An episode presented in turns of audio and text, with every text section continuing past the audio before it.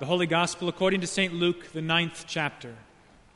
Now, about eight days after these sayings, Jesus took with him Peter and John and James and went up on the mountain to pray. And as he was praying, the appearance of his face was altered, and his clothing became dazzling white. And behold, two men were talking with him, Moses and Elijah, who appeared in glory and spoke of his departure, which he was about to accomplish at Jerusalem. Now, Peter and those who were with him were heavy with sleep. But when they became fully awake, they saw his glory and the two men who stood with him. And as the men were parting from him, Peter said to Jesus, Master, it is good that we are here. Let us make three tents one for you, and one for Moses, and one for Elijah, not knowing what he said. As he was saying these things, a cloud came and overshadowed them, and they were afraid as they entered the cloud. And a voice came out of the cloud saying, This is my Son, my chosen one. Listen to him. And when the voice had spoken, Jesus was found alone. And they kept silent and told no one in those days anything of what they had seen. This is the gospel of the Lord. In the holy name of Jesus. Amen. Welcome back to the quarantine our 40 day wait from Ash Wednesday until Easter.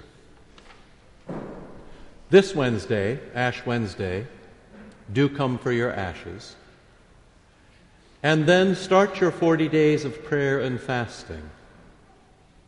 And also mark your calendar for the Triduum, that three day service that starts on Maundy, Thursday, and contains Good Friday and ends on Holy Saturday with the Easter Vigil.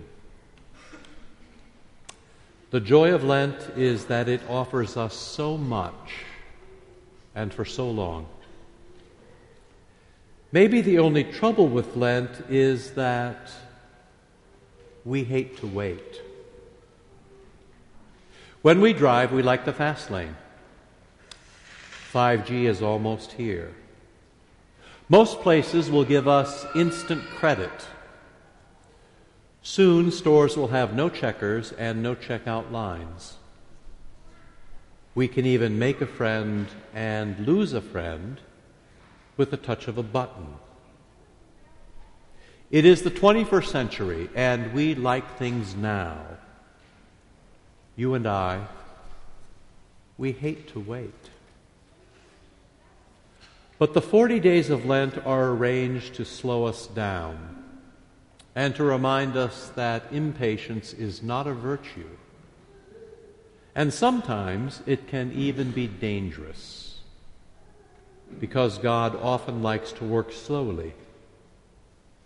And God does some of His best work on us while we are waiting. We can see that in Moses and Elijah, our visitors this morning on the mountain. Moses trained for 80 years in order to serve as Israel's prophet for only 40 years. For the first 40 years, Moses lived in Pharaoh's house as Pharaoh's son. Then Moses killed a man, and he fled from Egypt, and for the next 40 years, he served as a shepherd in the wilderness. It was only when Moses was 80 years old that he finally came back and led the Israelites into their exodus out of Egypt and into the promised land.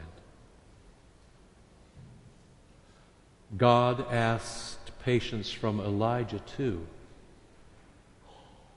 When Elijah was so weary and broken by being a prophet that he sat down under a broom tree and he asked God to kill him. God said no.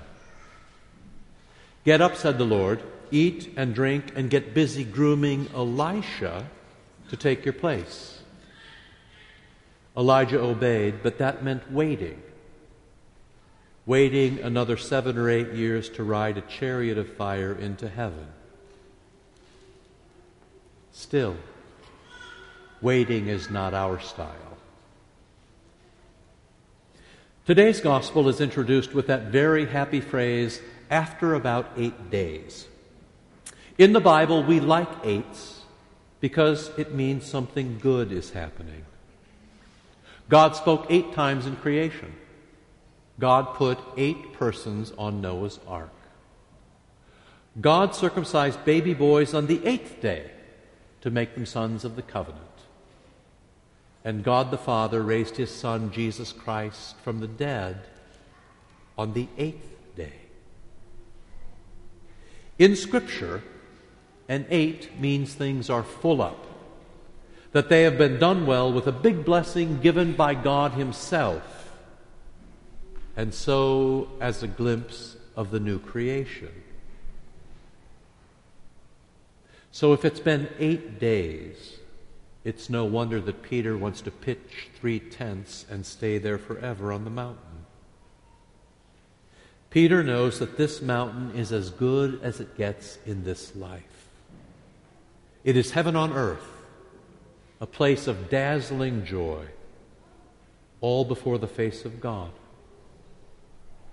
But no, says Jesus, all that must wait. Like Moses and Elijah, I'm going on my exodus.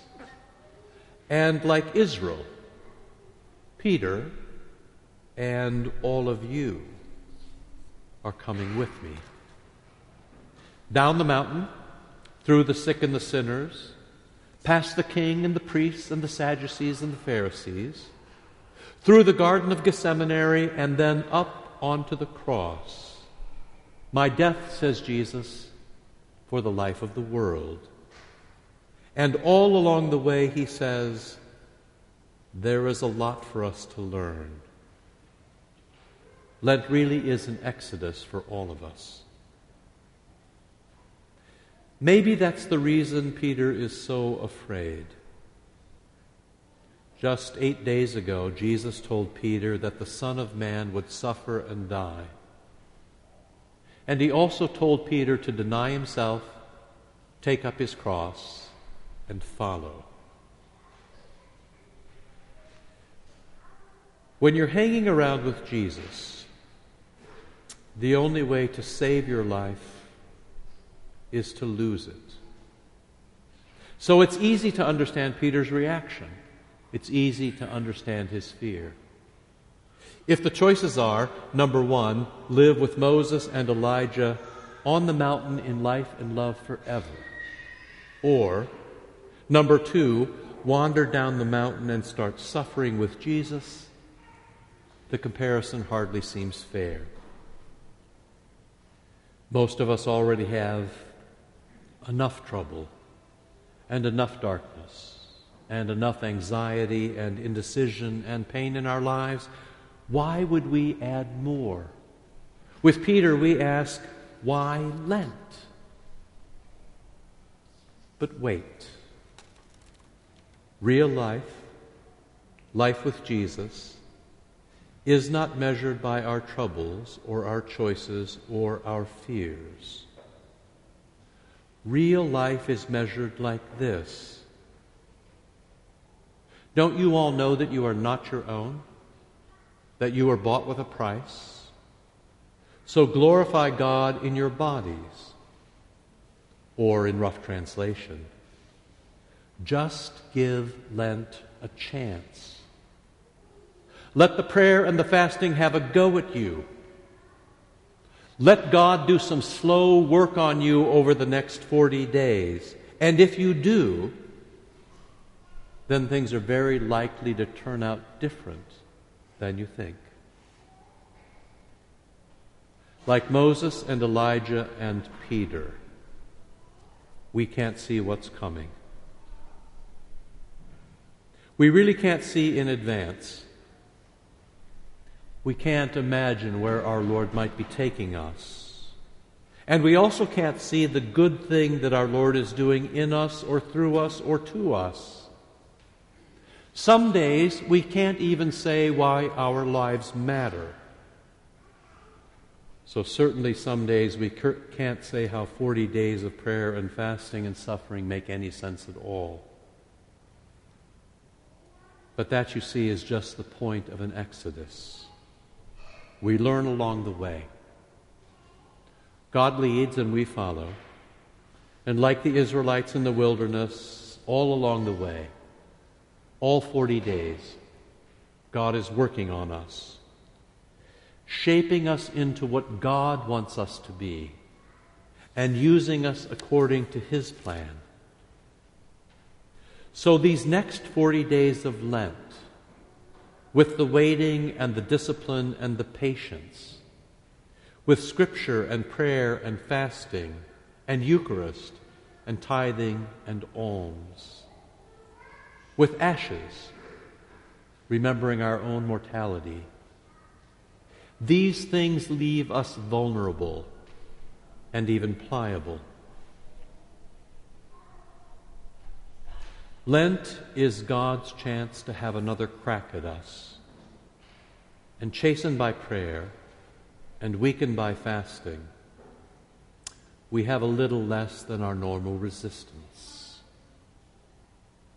This Lent, like Moses and Elijah and Peter and Jesus himself, we exodus, once again trusting the slow work of God and confident that our Heavenly Father will shape us as we abandon ourselves to Jesus' judgment and Jesus' direction, and His exodus becomes our way, and someday our way all the way home. In the holy name of Jesus, Amen. Amen.